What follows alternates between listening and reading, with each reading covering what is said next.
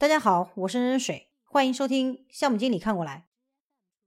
在 PM 不是 PM 那期节目，我们讲了项目经理核心能力架构，在质量先导意识的指导下，由过程能力和领导能力组成，分成五个成熟度等级。上一期节目我们讲了项目经理成熟度一级的过程能力，今天我们讲一级的领导能力。说正事之前，我先给大家讲个故事。偶然间，我看到了房一波的故事。这个项目经理可了不得。房兄是山东电建三公司派驻到尼日利亚建设燃机电站的项目经理。本来在非洲这种荒郊野地，又有政府做后盾，这种项目是很好做的。可是房兄却遭遇了黑人兄弟三天两头的闹事。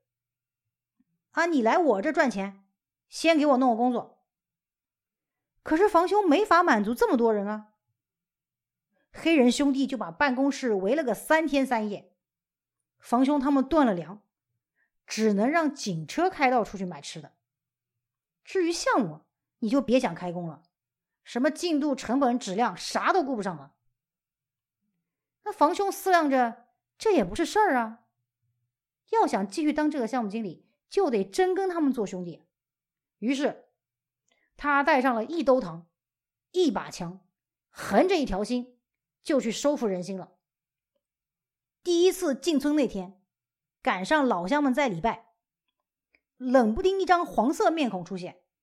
大家都蒙圈了。房兄也不管他们，找了一块空地就坐下。黑人小孩子天真啊，都围着房兄，房兄就把糖分给孩子们吃。孩子们开心的不得了，并且呢，房兄还主动跟老乡们打招呼，唠家常，慢慢的，真的就谈起感情来了。虽然工作没办法全部解决，但是房兄依然有自己的办法帮助他们。比如说老乡病了，他就借公司的医务室给他们治疗。到了儿童节，他给孩子们发文具，还帮着老乡照看项目工地上的木薯。以免因为动工而让老乡颗粒无收。慢慢的，老乡们真感受到了他的真挚，不仅不闹事了，还各种给他帮忙，还主动给他送香蕉、送木瓜。因为他受到了老乡们的爱戴，所以当地的土王封了房兄做酋长，世袭五百亩土地，还可以随便娶媳妇儿。当然了，房兄已然娶妻生子。也不看重这个，可是我就纳闷了，同样是当个项目经理，怎么做人的差距就那么大呢？这就好比人家看《延禧攻略》体悟办公室生存法则，而你却连喜塔拉尔琴是个什么梗都不知道。打从你当上项目经理的那一天起，你的工作方式就从人机交互。变成了人人交互，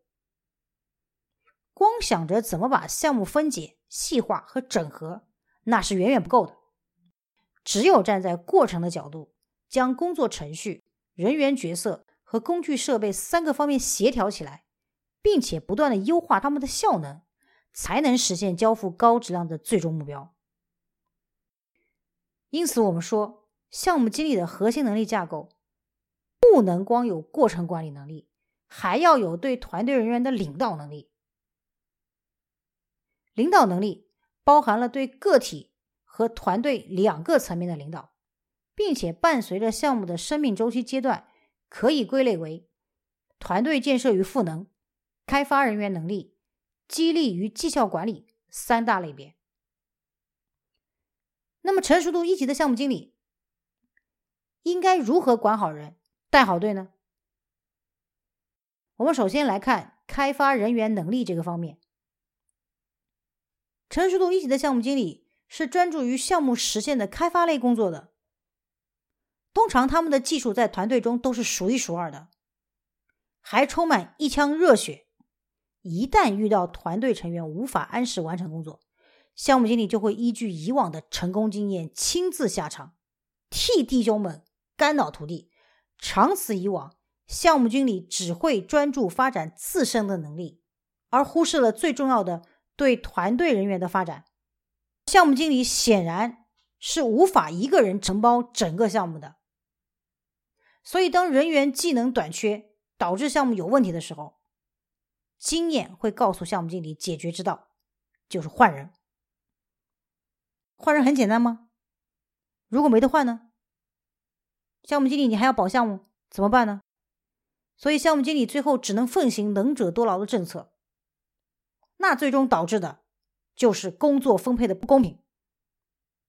再退一步来说，就算项目经理如愿换到人了，在 IT 行业这种知识密集型的企业里面，如果你还没有达到过程能力成熟度三级，你的过程还不是十分稳定的时候，人员更替一定会影响效率和质量。因此，为了保障项目的完成，在领导能力方面，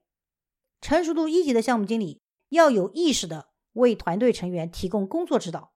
确保其具备完成工作所需的知识和技能，并不断的开发人员的能力，将项目经理从开发类的工作逐渐解放出来。我们再来看激励和绩效管理方面，新进的项目经理通常会背上项目的绩效指标，可是项目毕竟不是项目经理一个人做的，所以考核项目的绩效等同于考核整个团队的绩效。项目经理如何才能为团队绩效负起责任呢？从完成项目的出发点去看，团队绩效的达成是通过个人的工作结果来实现的，这种意识没有错。但是忽视了绩效管理的另一个重要方面，就是个人如何产出期望的工作结果。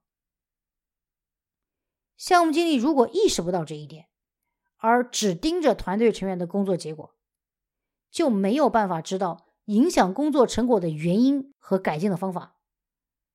如此下来，项目经理会对绩效沟通、绩效评估和绩效改进活动漠不关心。最后让绩效管理沦为形式，无法确保个人和团队绩效的达成，也保不住自己的绩效指标。更为严峻的是，当项目经理无法进行有效的绩效管理，就没有办法做出客观的评价，